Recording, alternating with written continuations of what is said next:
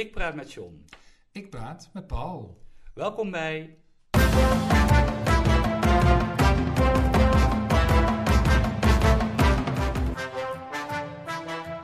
John en Paul hebben woorden.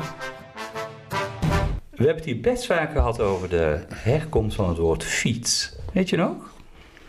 Oh, nou, dat is al een tijdje geleden, ja. Ja, dat is best een tijd geleden. Maar ik heb er een gekocht. Komt hier zoveel langs, Paul? Ja, je hebt er een, ja, je hebt er heb een gekocht. gekocht, ja, Een ja. fiets. Ja, dus de herkomst van die fiets weet ik. Van het woord. Van het woord ben ik eigenlijk alweer een beetje kwijt. Moet ik Mhm. eerlijk zeggen. Ja, Oh, wonderlijk hè? waarom benoem je het nou dan? Ja, omdat Want je ik- wilt graag kwijt dat je een fiets Ja, hebt precies. gekocht. Na lang wikken en wegen, jaren van Is het een e-bike, dubben. Paul? Nee, nee, nee, nee, nee, daar ben ik niet aan toe. Daar ben je nog niet aan toe. Nee, dat wil ik ook helemaal niet. Ja, zeg je nou. Nee, fietsen is voor mij een stukje beweging. En met de e-bike, e-bike, e-bike beweeg je wel, maar toch minder. Ja, dat denk jij. Oh ja, nou. Ja, ik weet niet of het zo is, maar... de- nee, ik hoor Maar hebt eigenaren, hebt eigenaren van e-bikes die, zijn, eh, die vinden dat ze heel sportief bezig zijn. Ja, maar je hebt toch En wie zijn wij dan om dat eh, te ontkennen? Nou, ja, nee, oké. Ja, als trapondersteuning. Ja, maar dan blijf je wel bewegen. Nou, dat is ook zo. Ik zeg niet dat je niet meer beweegt, maar de weerstand is wel minder. Ja, daar is die trapondersteuning natuurlijk voor. Precies. Ja.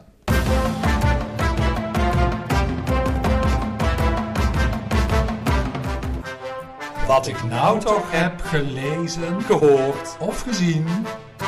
Ik zou nog ergens op terugkomen. Alweer? Ja, nou ja, op nadrukkelijk verzoek van jou. Voor mij? Ja, ja, ja, ja. Nou, we hadden het vorige week over eh, de, de, de, het boek wat je bij de bibliotheek kon eh, gaan halen.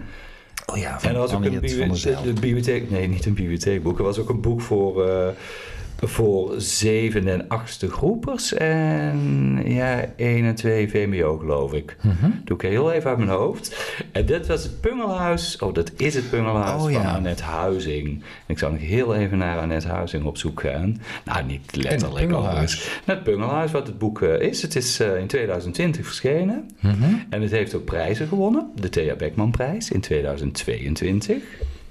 Oké. Ja, dus het is een verdienstelijk eh, boek. Annette Huizing is al wat, eh, wat langer bezig als, eh, als schrijfster. Ze heeft een studie psychologie gedaan, maar is wel vrij snel daarna al gaan schrijven. Ze is nooit de psychologie ingegaan. En in 2007 verscheen haar eerste boek. En dat heet Bomen, bloemen, beesten, buiten, boek van Karsten en Roos. Goeie titel. Ja, best lang. En in 2014 heeft ze bijvoorbeeld een eh, zilveren griffel gewonnen met hoe ik per ongeluk een boek schreef. en dat is eigenlijk haar eerste boek. Autobiografisch. Ja, ook, ook, ook eh, vertaald en, en daar ook eh, met prijzen Ja. in het buitenland ook prijzen gewonnen. Dus dat is best. Maar wat ik nou nog wil weten, Wat wil jij weten? wat is nou een pungelhuis? Ja, daar ben ik niet achter gekomen. Ik denk dat je daar toch echt het boek voor moet, eh, Oh ja, moet lezen. dat is wel een goeie. Maar het gaat over het huis van de opa van Ole. Die gaat naar het huis van eh, zijn opa. Mhm. En dat ligt ergens in de bossen van Brabant. Ah. Best een beetje ruim om, eh, omschreven. Vlakbij de grens met België. Oh. En het gaat over de jaren 50 en 60 van de vorige eeuw. Want er was eh, toen der tijd een, eh, een hevige strijd tussen botersmokkelaars en commiezen. Ja, weet Mooi ik. woord, ja, niet dat ik erbij was, maar ik heb daarvan gehoord. Ja, Ja, eh, ja, inderdaad, smokkelaars van boter over de grens. Dat is eigenlijk een beetje hier in de buurt. Ja, en daar heeft die opa dus iets mee te maken. En dat gaat Ode ontdekken in dat, eh, dat boek. En het Dus tunnelhuis. denk ik best spannend. Ik denk het ook. Ja, Nou, ga ik toch eens, ga ik toch eens naar kijken. Of misschien wel lezen. De stichting Wakker Dier, hier al vaker besproken. eh, Ja. Vanwege hun, eh, hun taalvindingen. ja? oh ja, dat is waar. De woorden Ja, plofkip en eh kiloknaller bijvoorbeeld. ja, ik moest even de context er weer komen, bij pakken. komen Ja. van de stichting Wakker Dier. En misschien heb je het meegekregen, of misschien is het je ontgaan. Er is weer een nieuwe term door Wakker Dier gemunt. Is mij tot nu toe ontgaan, maar daar ga jij verandering in brengen. Nou, het gaat hierom.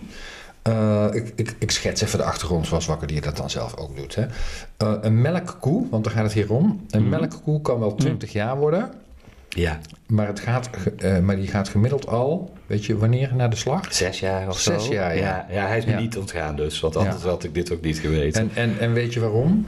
Twintig- Het kan 20 jaar worden, maar eh, Nee. na zes jaar is Het het is al al helemaal lege hè, letterlijk. Dat is het, ja. Ja. Dan, is, dan is de koe ziek op, uitgeput, gesloopt. Oh, En daarom heet de melk van zo'n koe vanaf nu sloopmelk? sloopmelk. Ja. Ja, Hmm. omdat eh Wakker die vindt dat het de hoogste tijd is eh, dat die, eh, ja, die koemelk dus verdwijnt uit de supermarkt. En dan gaat het om magere melk, halfvolle melk en volle melk. Hè. Dat, eh, Het- het- allemaal sloopmelk wat er in de supermarkt staat.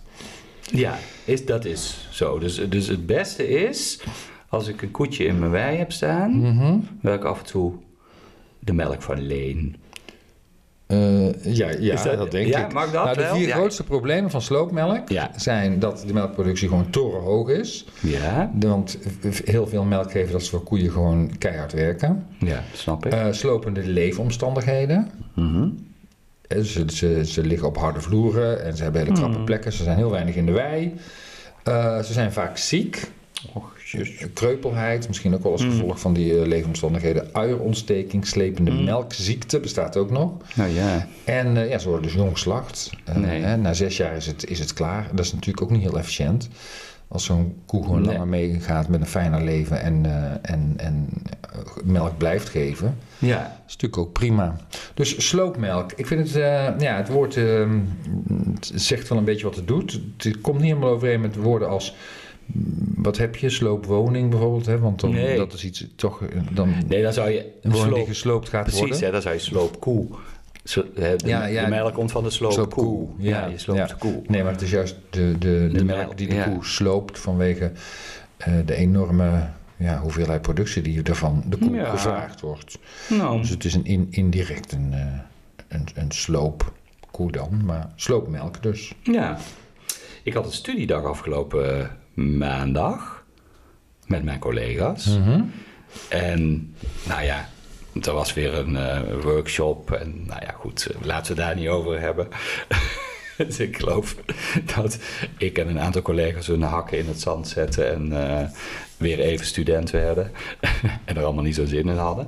Zo gaat dat, ja. Ja, zo gaat het dan toch. Ja, ja nou, ja, nou ik, uiteindelijk niet hoor. Dat valt eigenlijk wel mee. Want als het eh, Nee, boeiend maar is. aanvankelijk wel dus. Ja, met een, met een paar collega's. Maar als het boeiend is, dan, eh, dan, dan vind ik het niet erg om een eh, studiedag bij te wonen. Nee. Maar als het voor mij gewoon geen functie heeft, dan vind ik het wel, wat lastiger worden. Maar toen verstond ik dat iemand het had over een, een ponyloog. Een Ponyloog. polyloog, dat verstond jij. Nee, ik verstond ponyloog. Ponyloog? Ja, nee, maar jij, jij verstaat het wel meteen goed. Oh, De polyloog. Wat ik wel een opvallend woord vond, omdat het niet zo heel vaak gebruikt wordt. We hebben het heel vaak over een monoloog. oh moet ik het zo zien? Zo moet je het Ik zien. dacht dat het om een persoon ging. Nee, nee, nee, nee, nee. nee het gaat echt om. eh, de, de monoloog is, is een voor, de voordracht van iemand of iemand die Ja? zelf heel veel aan het woord is. Hè? Ja? Maar een polyloog is dus het tegenovergestelde. Een gesprek dat door meerdere personen wordt gevoerd. Maar dat heet Heel toch een- logisch. Toch een dialoog? Ja, dat kan ook. Ja, Nou, dat, is al gebruikelijker. Ja, dat is waar. Wat is dan het verschil tussen een dus- dialoog en een polyloog? Nou, het is alle twee in ieder geval bestaand. En ik denk dat wij, ja, ik denk wel dat je, ja, wat jij zegt gelijk. eh, je hebt wel gelijk. Wij gebruiken inderdaad daar dan dialoog. Ik denk eh, ook dat ik gelijk heb. Voor. ja, ja, dat is het woord dat we meer gebruiken, maar dat woord polyloog bestaat dus. Hè, door... Ja, maar ik vraag me af of daar dan toch nog een verschil tussen is. Tussen een Kijk, want jij zegt een monoloog is een voordracht van iemand. Van één iemand. En dan zou je verwachten dat een polyloog misschien een voordracht is van meerdere van personen. meerdere mensen. Nee, en een nee, het is dialoog, een gesprek. Dat, ja, dat, ja, dat is Het een dialoog echt om een dus gesprek. Ja. Hmm. Ja, Ja. nou oké. Ja, ja, een dialoog, dan wissel je kennis uit, hè? Ja, een gesprek. Ja. Ja. Misschien dat, er zit daar een verschil in? ja, vertel jij het maar. Nee, ja, Jij komt nee. met dit woord op de proppen. Nee, het viel mij op dat, dat ik het woord eigenlijk nauwelijks hoor en het wel een bestaand woord is. En dat de betekenis ook Mhm. heel logisch is. Ja. Maar jij gooit die dialoog er even in. Ja, Ja, sorry om- hoor. omdat het een- dat dat het woord is daar wat- had ik het niet dat- dat is het gangbare woord. Nee, in ieder geval, hè, als de betekenis omschrijving heb ik even gezocht. En dan eh, kan zowel offline als online plaatsvinden. Dat is ook heel eigen tijd. En kan variëren van informeel tot formeel. Oké. Ja. Ja, dat is, ja, ik zie nog niet per se het verschil dus met de dialoog. Maar Nee, maar misschien dat jij dat uit kunt zoeken. ja, maar ja, weet je, mij boeit het niet zo. het ging bij jou echt even om ja, dit. dan eh, maak je er een beetje om makkelijk dit, van. nou, dat vind ik, nee, dat vind ik niet. Nee, maar ik, het eh, ging ik mij ga er wel naar om dit kijken. woord. Geef mij de pen maar. Oh, de pen. Dan de zal pen, ik even pen. noteren eh, dat ik ga kijken Is naar de Schrijf dia het op, schrijf het op. en de podialoog. We blijven gewoon overal op terugkomen zo, hè? Ja, Want het is een... eh, Ja, dat is, ons, Ja. ja. we houden we ons eigen bestaansrecht eh, onder controle. Oh, dat is waar. Dan moet je wel weer een volgende ook maken. een thema. dat is waar. Ehm, eh, tijd voor poëzie, Ja, denk ik. kan ja, nooit Toch? kwaad. Kan Hebben we daar nooit niet de rubriek voor? Nee, dat hebben we niet. Hebben we wel eens bedacht dat we dat zouden moeten doen. Maar het is er nooit van gekomen. Nee, Eh, nee, nee, nee. Wel als om de schrijver Ja, maar dit, is, dit is eh, iets wat ik heb gehoord. Ja, eigenlijk ook gezien. Maar ik laat het nog even horen. Dat is Eh, goed. want afgelopen week bij Dit Was Het Nieuws... waar ik verder altijd met heel veel plezier naar Oh, kijk... Zat, was een van de gastpanelleden Bas Hoeflaak. Ja, die Kent hem wel. niet. Ja. ja Je kent hem wel, zeg ik. Ik denk, wie kent hem niet? Ja, nou, voor wie hem niet kent. Hij, zat, hij, is, hij is cabaretier en is acteur. En hij zat ook in de Sluipschutters. Hè, spelen op zijn fluit. En inderdaad, Dat is- de, de Last One Laughing van, van eh, Amazon Prime. Hè. Ik denk dat de meeste mensen hem daarvan kennen. Ja, uiteindelijk. nee, dat is een beetje een eh, hit geworden. jongeren, volgens Ja. mij. Ja, Ehm, dat, en bij Dit Was Het Nieuws eh, bedroeg hij een gedicht voor, heel spontaan. Een, een beetje Nou, ook natuurlijk aange, eh, het- aangemoedigd Ja, nee, door, dat klopt. Het was, ja, hij refereerde eraan en toen... eh, door ja, Jan-Jaap van der Wal en Peter Pannenkoek. Ja. Eh, en dat was dan het gedicht van eh, Gerrit Reven. Gedicht voor mijn 39ste verjaardag. Eh, en dit klonk zo. Ehm, gedicht voor mijn 39ste verjaardag. De dag zelf vreemd en grijs. De dag erna, zes zwanen zeilen tot de voetbrug... waar ik het feestgebak ter water werp... wat niemand gisteren door zijn strot heeft kunnen krijgen... en wat de vogels evenmin begeren. Hun koninklijke halzen buigen niet... terwijl het ongewone voedsel zinkt. Ja, dat applaus was ook... eh, dat was van het publiek van... eh, Ja, van, ja, natuurlijk, want het was geweldig dat hij dat zomaar uit zijn hoofd declameerde. Maar ehm, ja, gedicht voor mijn 39ste verjaardag. Ik ben zelf ook een fan van, eh, van, van Reven wel en van zijn poëzie. Ja. Eh, dus ik herkende dat niet meteen. Dus ik, dan ga ik toch Nee. even op zoek. ja, En snap ik. eh, toen vond ik dit gedicht voor mijn 39ste verjaardag van eh, Gerard Reven. Ik probeer het ook even voor te dragen. Soms zijn er dagen dat ik urenlang niet hoef te denken aan de dood. Maar bij een opstaan al was ik vanmorgen aan de dood gedachtig. De lampen brandden nog, of het al avond was. Zo vroeg reeds dacht ik aan de doden. Desmiddags verscheen Michael. Ik maakte brood voor hem. Ik keek naar hem terwijl hij at en zag zijn jeugd. Toen hij weer weg was, dronk ik uit zijn glas en trok mij hijgend af.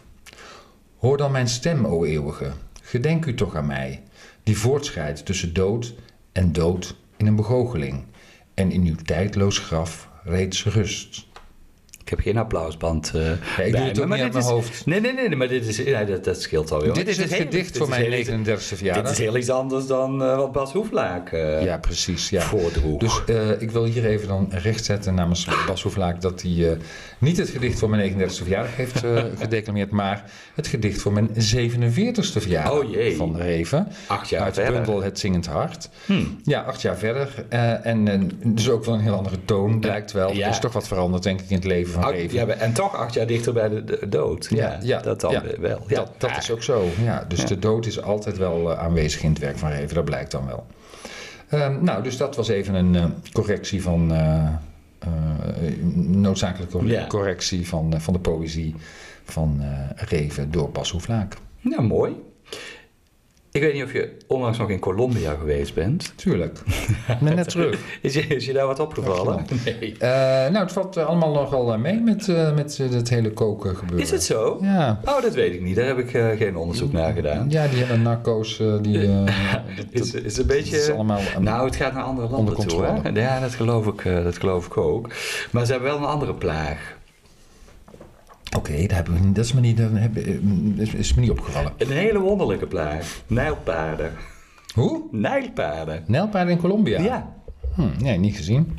Er is wel een samenhang met wat, eh, wat jij dan weer, weer aanhaalt. Want het is ook... Het, het nijlpaard komt niet in Colombia voor. Hè? Het is niet zijn natuurlijke habitat. Nee. Nee. Bij de Nijl, toch? Ja, nou ja, precies. Hè. Dus eh, daar komt natuurlijk de naam eh, oorspronkelijk vandaan. Oh, ik weet niet of hij nog op meer plekken voorkomt. Maar goed, in de jaren tachtig, en dan komen we, dan ik even dat verband met wat jij net zei, heeft Pablo Escobar vier nijlpaarden naar Colombia gehaald. Oh? Hij had een soort van dierentuin, een privé-dierentuin, op zijn eh, landgoed Hacienda Napoles. Zo'n, en zo'n 100 kilometer ten zuidoosten van Medellin, daar, eh, daar opereerde hij nogal eh, onstuimig. En na zijn dood gingen die dieren uit die dierentuin, die gingen bijna allemaal naar dierentuinen, naar, of officiële dierentuinen, behalve die nijlpaarden, die werden aan hun lot overgelaten. Ach. Ja, sneu, hè? Dat vind ik ook best, eh, best sneu. Maar het eh, probleem is dat die eh, zijn, gaan, gaan, zijn gaan fokken. Het waren koppeltjes. Het, nou, het waren vier. eh, Ik weet niet eh, de Nou, verhouding man-vrouw, weet ik niet. Maar er moet in ieder geval een mannetje en eh, minimaal één mannetje en één vrouwtje. Sowieso, er moet een stelletje eh, tussen gezeten hebben. En inmiddels lopen en zwemmen er volgens de lokale autoriteiten bijna 170 nijlpaarden in eh, Colombia. Echt waar? Ja, de in hoeveel tijd? In, eh, eens even kijken, sinds de jaren 80. En ik zag een tabelletje voorbij komen. Ja. En dan blijkt dat er over een jaar of 10, 15 ongeveer 1000 zouden zijn als het in dit tempo door zou gaan. Want Hmm. ja, hoe meer het er worden, hoe sneller ze zich natuurlijk kunnen vermenigvuldigen. Dus er moet iets aan gedaan worden. En ze moeten dus. Ja, dat snap eh, ik. Ja. Maar zijn die komen allemaal van die vier... eh, Er zijn allemaal. maar dat is ja. behoorlijk incestueus ook Ja, dan? uiteindelijk dan Het is niet dat het hele eh, gezonde nijlpaarden Ja, dat weet, ja, dat weet ik niet uiteindelijk. zijn. Nou, nee, nee, dat weet ik ook niet. Oké, dat, maar waarom noem je dit? Omdat er een mooi woord eh, gekoppeld eh, was. Nou ja, je noemde al de nijlpaard natuurlijk, hè, de herkomst van dat woord.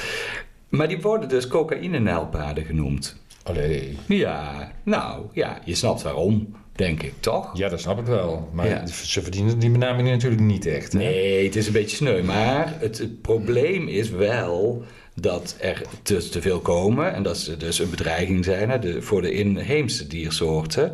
En ze verdringen bijvoorbeeld de zeekoe. En, tot eh, misschien wel jouw verdriet, de capybara.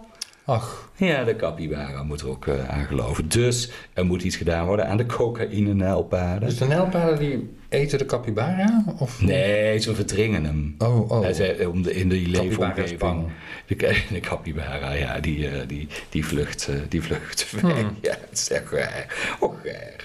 Ja, maar dus ze moeten dood. Nee, dat is niet waar. Ze moeten niet allemaal dood, maar dan moeten er een aantal eh, eh, Moet op worden. eh, gesteriliseerd worden. Ja, dus, ja. Je, dus je moet, eh, Ja, want eh, er moet op ingegrepen worden. dat snap ik. Ja, Ja. Oké. Dus de cocaïne naar Ja. Ja. Ja. iets over de natuur in eigen land dan eh, misschien nog even. Mooi, ja. Mhm. Ehm, ik zag dat in eh, de Volkskrant. In zijn, hij heeft een column, eh, dat heet Bio, Biologica, Ja. van Jean-Pierre Gele. Oh ja, Ehm, ja. Die, eh, Mijn oude klasgenoot. eh, kijk aan. Had ik dat nooit verteld? Eh, nou, vast wel. Maar ik onthoud niet alles wat je met nee, de zo- redacteur van de Volkskrant inmiddels. Ja, dat klopt. Dat Precies. zei ik. En dus dit is een column over natuur, biologica. En daar heeft Jean-Pierre Gele, Gele het over de term de verpannenkoekisering. De ver- verpannenkoekisering van de natuur. Ja, dus dat er eh, zeg maar ergens eh, in de natuur een pannenkoekenhuis of een horecaonderneming wordt neergezet. En eh, dan zegt hij dan, eh, hè, iedereen kan die verpannenkoekisering van de natuur zelf vaststellen op de blauwe paaltjesroute die na 2,5 kilometer stevast eindigt bij een pannenkoekenhuis annex. Dus aanhalingstekens een bezoekerscentrum. Ja. Dus daar maakt hij zich een beetje boos om. En het was bijna mijn woord van de week, verpannenkoekisering, want ik dacht, dat is een grappige Ja.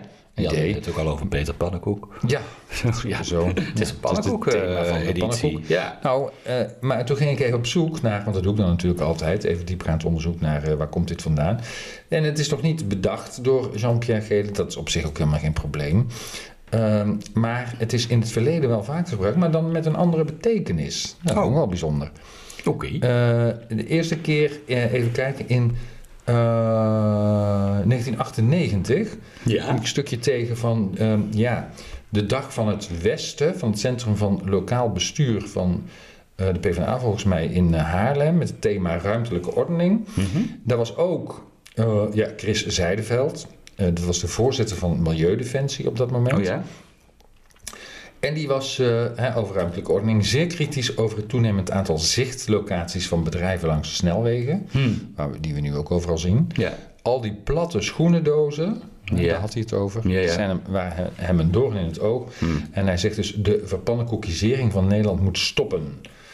Net als het Finex-beleid dat leidt tot verdere verautomobilisering van Ja, ja, Nederland. maar wat bedoelde hij dan? Wat bedoelde hij, hij dan? bedoelde ermee met platte, met... Oh. platte dozen, dus zo plat als een Oh, pannenkoek. nou ja, oké, dat vind ik een beetje... Dus eh, de- maar ja, goed, maar dit, het, 1998 voor het eerst dat dit woord ja, wordt genoemd. snap ik, ja, oké. In 2012 Ja, eh, komt eh, de term verpannen, verpannenkoekisering. te ja, en dan zit er een tussen-en tussen, dat is wel grappig, want dat Oh. hoeft dus nog niet in Nee. 1998. Eh, op de, de site van, ehm, eh, even kijken, de, Nederlandse Vereniging van Gemeenten. voor, gaat ook over een bijeenkomst, waarbij een college voor arbeidszaken, verbonden Hmm. aan, het, aan de VNG, en Jantine Kriens, die, die eh, opende een bijeenkomst die daarover ging. Ja. Eigenlijk ook over ruimtelijke ordening. Nee, het ging niet over eh, ruimtelijke ordening, sorry. Het ging hier over een CAO. Eh, dus eigenlijk iets heel anders. En die zegt in dat verband: van strikte hiërarchie gaat het naar een veel plattere organisatie. Ja. Dus het gaat om het omvormen van gemeente als platte organisatie. En eh, dat noemt zij dan de verpannenkoekisering van de organisatie. Raar. Dus de organisatie wordt hier plat. Dus ja, nee, dat in, snap, tweede- ik in snap het. 1998 gaat het om het platmaken van, eh, Gebouwen. van gebouwen, ja. Ja. of in ieder geval van, van het landschap. Hmm. En hier gaat het om eh, het platmaken van organisatie. Ja. En dat heet allebei verpannenkoekisering. En eh, ja, Jean-Pierre Heer bedoelt eigenlijk weer iets anders. Wat bedoelt hij Die bedoelt de precies? verpannenkoekisering van de natuur. Dat er overal pannenkoekenhuizen opduiken. hij bedoelt het letterlijk. Hij bedoelt het letterlijk, ja. Is dat echt zo? Ja, ja, ja. ja. Oh. ja had je net niet goed gehoord? Nee, Of ja. was ik misschien niet duidelijk genoeg? Dat Ja, of, of was ik misschien afgeleid. Kan ook, hè. Ja, Dus het komt soms focus, ook wel... Eh, ja, focus. sorry, focus. Ja, Ja. sorry. Ja, maar oké, dus een- eh, eigenlijk, ja, het is toch niet een woord van de week geworden, want ik heb veel mooier woord van de week straks, cliffhanger. Ja. Eh, maar dit eh, eh, vind ik wel bijzonder dat het in, in eigenlijk drie decennia, nou in vier dece- decennia, drie verschillende betekenissen heeft gekregen. Dit Maar woord. wel twee in de zin van platte woorden. Ja, dat wel. Ja. ja.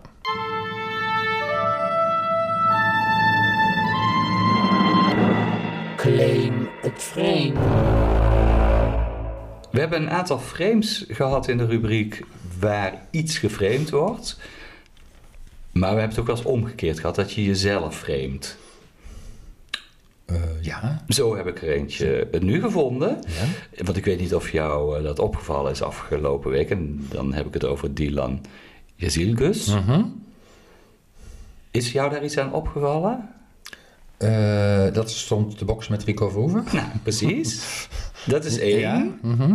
Dat is één. Overigens een filmpje wat niet door de VVD gemaakt is. Nee. Maar door eh NOC-NSF. Ja. Dat ging eh, wel met meer eh, politici hè, hebben ze een filmpje Ja, ja. gemaakt.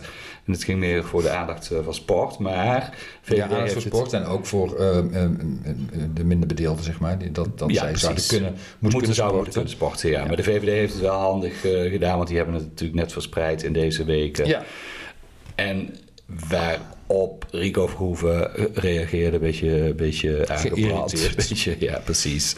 Omdat hij een beetje voor het VVD-karretje gespannen zou worden. Nou Mhm. goed, dat was niet automatisch zijn, eh, zijn bedoeling in ieder geval geweest. Maar er was eh, nog iets. Dus hè, de bokspartij of het sparren met Rico Verhoeven. Maar in de aanloop naar het RTL-verkiezingsdebat vorige week... werd ze gefilmd op de sportschool. Oh, ja. Dylan. Ja, Dylan, ja. Werd ze gefilmd terwijl ze haar oefening aan het doen was. En ze stond dan ook, en dat was nogal opvallend, ze stond dan ook aan squats te doen op hoge hakken. Ach ja. Ja, heb je het niet gezien? Ja, nee, ik- nee, ik heb het niet gezien, maar ik heb ervan gehoord. Want zoiets blijft nooit geheim, hè? Nee, maar ik vind het opvallend. Dat je dus op twee manieren laat zien dat je met sport bezig bent. En ik kreeg er het gevoel van, en dat kreeg ik om meerdere redenen. Nou, misschien moet ik dat eerst even zeggen. Zij heeft het er absoluut niet over dat zij misschien wel eens de eerste vrouwelijke premier van Nederland eh, kan worden. Hè, waar we met eh, Sigrid Kaag, daar ging het nergens anders over, kun je Mhm. nog herinneren, Ja, een paar ja. jaar terug. Ja? En daar hoor je haar niet over. Dat is geen issue. Nee. Nee. Nou ja, waarschijnlijk is het dan een issue. Nou, ik las wel in een verklaring van... Nou, bij de VVD eh, maakt het niet uit of de man of een vrouw is. Nou, dat, dat durf ik niet zo om te, eh, dat durf Oh, ik niet ja, te ja. zeggen. eh, omdat dat, dat het daarom geen issue is. Maar ik denk dat als je er de nadruk op legt... dat, dat, dat het niet automatisch gunstig uitpakt. Hè, dat hebben we natuurlijk met heel veel vrouwen... die Oh, een gooi doen naar het leiderschap. Hebben we dat Ja, ja. gemerkt. Mhm.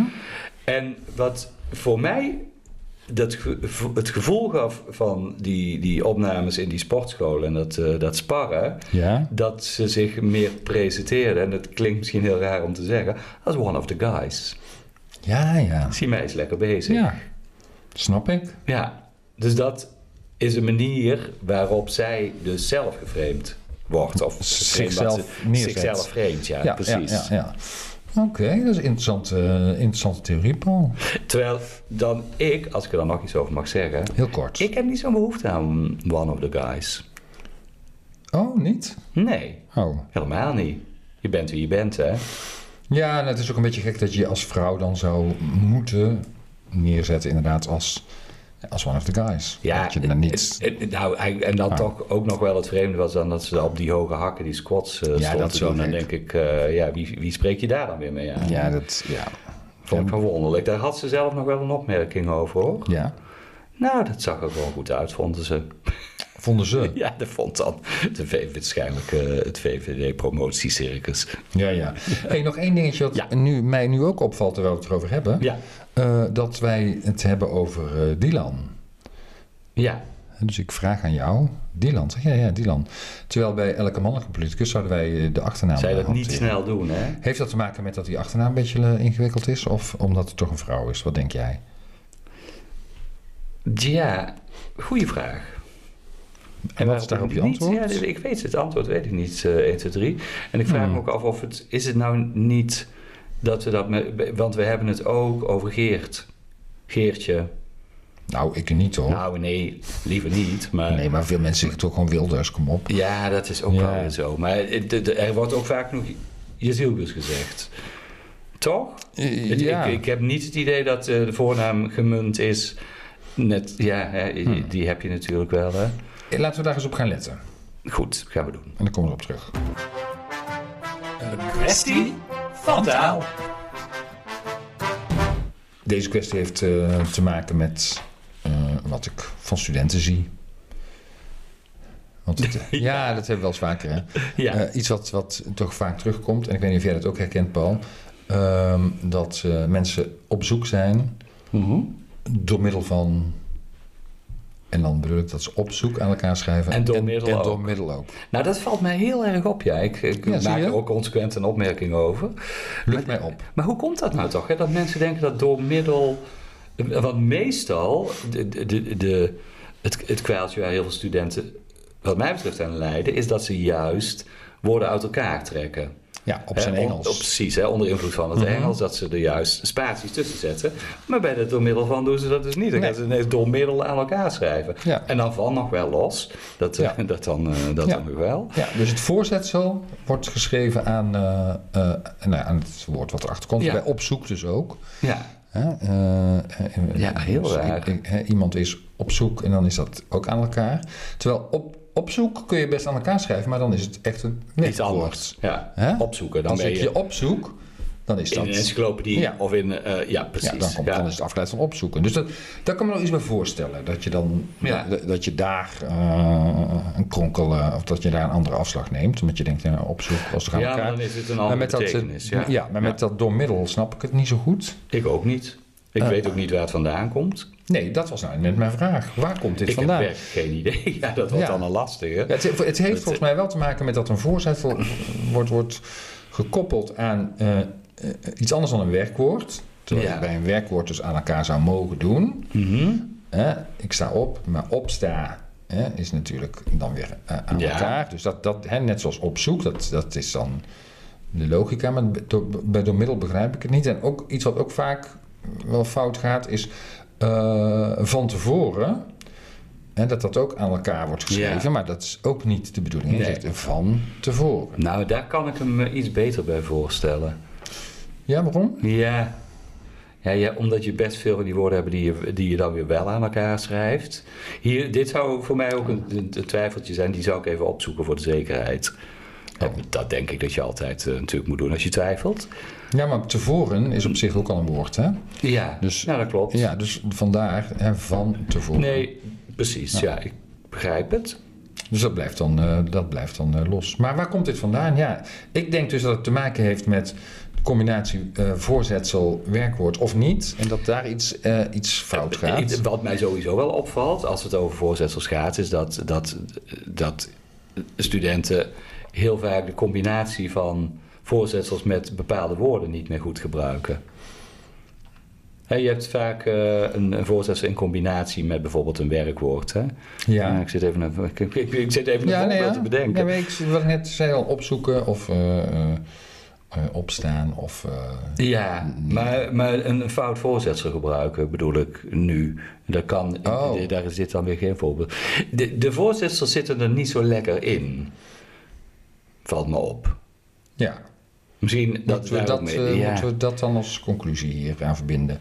Nou, misschien. Ik weet het niet. Misschien Hm. dat iemand anders een, eh, een, een betere conclusie eh, heeft. Ja, want ik ben er eigenlijk wel nieuwsgierig naar, want pas als je eigenlijk weet wat de oorzaak is, dan kun je het aanpakken, hè? Ja, Je Dat kunt wel symptoombestrijding doen, maar ja, dat is op zich niet voldoende. Dus ik, ben, ik hou me aanbevolen voor, voor, voor een theorie over Ja. wat hier aan ten grondslag we ligt. hebben het in ieder geval opgemerkt.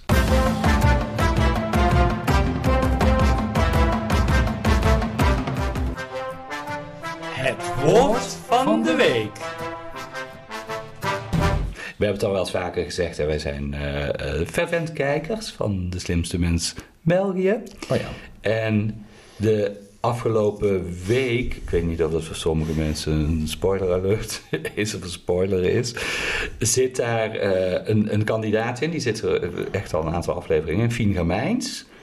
Oh ja. En zij presenteert een- ja, een, de ochtendshow op Studio Brussel. Ja, hè? een radio, dus, eh, precies, hè, dus ja. tussen 6 en 9 of zo eh, is het, doet Mhm. ze, eh, hoe heet ze, doet ze samen met, oh nou ben ik even zijn naam kwijt. Ja, nou, Nou. goed. Ik, ik, ik maak het mezelf moeilijk. Misschien kom, Best ik, er- wel. misschien kom ik er nog wel even op. Maar Fien, die heeft het in, in De Slimste Mens... gebruikt ze een woord, en dat vind ik wel een heel grappig woord. Het is mijn woord van, eh, van de week. En zij gebruikt het best wel regelmatig. Het woord mottig. oh, mottig. Ja, Ja, ja, ja. Vind, ik een, vind ik een mooi woord, vind ik een Mhm. lief woord. En ze gebruikte het eh, onder andere in eh, het kader van ze... Op een gegeven moment ging het over haar favoriete dier. En dat Ja, wel... dat was een poes. Nee, de Oh. babytapier. Oh. oh, dat was zijn favoriete dier. Ja, eh, ja, de babytapier. Nou goed, dan moest er natuurlijk een foto bij gezocht worden. Nou ja, ik snap het. Smolt ook Ja, meteen. Ik wilde ook meteen een babytapier. Mhm. Maar er zat toch wel een soort eh, eh, disclaimer erbij. Volwassen, als ze eenmaal volwassen zijn, zijn ze wat mottig. Zijn ze. Wat mottig. Ja, Ja, dat nou ja, zien dat er niet uit. ze. Nou, nee, goed. dat klopt. Ja, maar, ja, maar zij ja. gebruikt het dus inderdaad verschillende keren, in, echt in, in de Ja, verschillende ook voor een contexten. poes, hè? Daar gebruikt ze het ook voor. Ja, of, voor een- oh, dat is een Een schilderij. wat ze had gekocht van, eh, van een poes. En dat hebben we ook gezien. En wat ze in de Dus dat hal een heeft beetje hangen. een- een mottige poes, ja. Maar- maar- ja, mottig. Maar dat woord mottig, dat kan best veel betekenen uiteindelijk. Mhm. Als je daarna gaat, eh, gaat zoeken. Hè? Nou, mottig, eh, aangevreten, logisch, door de motten. Dat kan. Lelijk. Ik denk dat zij het in die context vooral eh, bedoelde. Misselijk. ook, ja. Misselijk. Het is mottig weer. Mhm. Mistig is het dan. Het is nevelachtig, nevelig. Ja. Of onhelder, ja, dat zit daar een beetje eh, in de buurt. Hè. Maar ook onwel, ook eh pokdalig, Mhm. Ja. vochtig of vuil.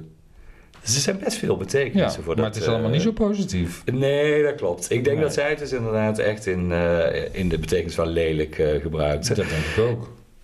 Voor mijn gevoel gebruiken we het in Nederland iets minder.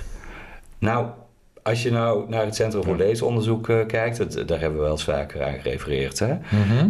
Eh, die, die onderzoek hoe, wat, de- hoe het is gesteld met de bekendheid van woorden. En dan blijkt dat 85% van de Nederlanders bekend is met het woord mottig. En 99% van de Vlamingen. Ah, ja, dus daar ja. is het wel een veel, eh, veel bekender woord. Er zijn ook wat uitdrukkingen met het woord. Zo mottig als een spons. Of eh, mottig alsof er erten op zijn gezicht gedorsen zijn. ja, maar dat kan ook zijn mottig alsof er een bal gehakt op zijn gezicht gedorsen zijn? Of moet ik alsof er Nou, puimsteen op zijn gezicht Nou, het is allemaal niet eh florissant, ja, ik nee, al. nee, nee, precies. En dan betekent het pokdalig weer. Ja, ja, Ja, ja, mottig. mottig, ja. Ja. Maar die babytherapie. Ja, en het lijkt wel alsof we de- helemaal een uitzending, of een, een uitzending, ja, een podcast hebben van eh, deze keer, die in het teken van dieren staat, hè? Want we hebben het nu gehad Ah, ja. over de koeien, over de nijlpaarden, over de capybara Ja, dat is eh, en over eh, de, babytherapie. Nou, dan heb ik ook een woord van de week. Eh, en dat kom ik tegen in eh, ja, de Volkskrant van afgelopen week. Eh, en eigenlijk ging het om verschillende woorden. En dat, het kwam van Marcel Hane, de pinguïn-redacteur bij NRC. Oh, de pinguïn. Ja, de... Ja, enorme fan van, de, van, van pinguïns. Nou, pinguïn-redacteur vind ik al een fantastisch woord natuurlijk.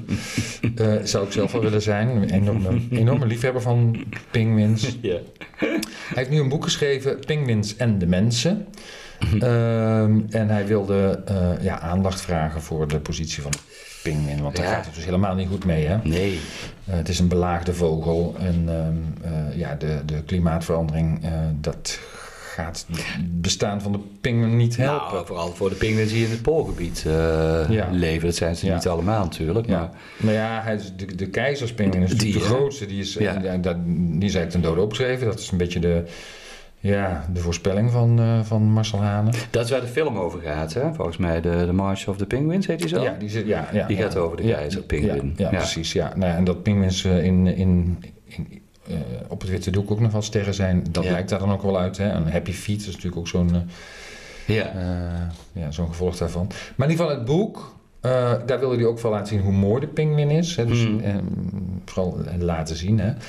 Ehm, en dan eh, eh, zegt hij, ik sluit niet uit dat, dat ik verder zal gaan, want het is tijd voor een pinguïnbrigade. Nou, Nou, dat vind ik dan een mooi woord. En je Ja, bent het ook helemaal mee eens dat het daar tijd voor is. Hè? Een, Ja. een pinguïnbrigade die campagne voert om de pinguïn te redden. ja. Want daar gaat het om. Een ander woord wat dan nog in het artikel voorkomt is pinguïn-toerisme. Mm. Daarvan dacht ik ook even van ja, Ja. dat is, ja, maar goed, dat is misschien niet zo'n heel mooie beweging. Nee. Je kunt zeggen van ja, als mensen allemaal gaan reizen om pinguïns ja, te zien, te zien. Ja. dan is dat eh, voor de natuur niet goed en voor het klimaat niet. En voor de Ja, nee, toeristen waarschijnlijk ook niet. Maar Ja. daar eh, plaatst uh, Marcel Hane dan toch een kanttekening bij. Want die zegt van, het is misschien toch niet zo erg. Omdat de toeristen dan zo onder de indruk zijn van Mm. hoe mooi het is. Ja. Dat ze vervolgens ook ambassadeur worden. Ja. Hè? En dus ook eigenlijk onderdeel van die, van die pinguïnbrigade. Dus het is ook goed om te laten zien Dat, ja. hoe mooi het is.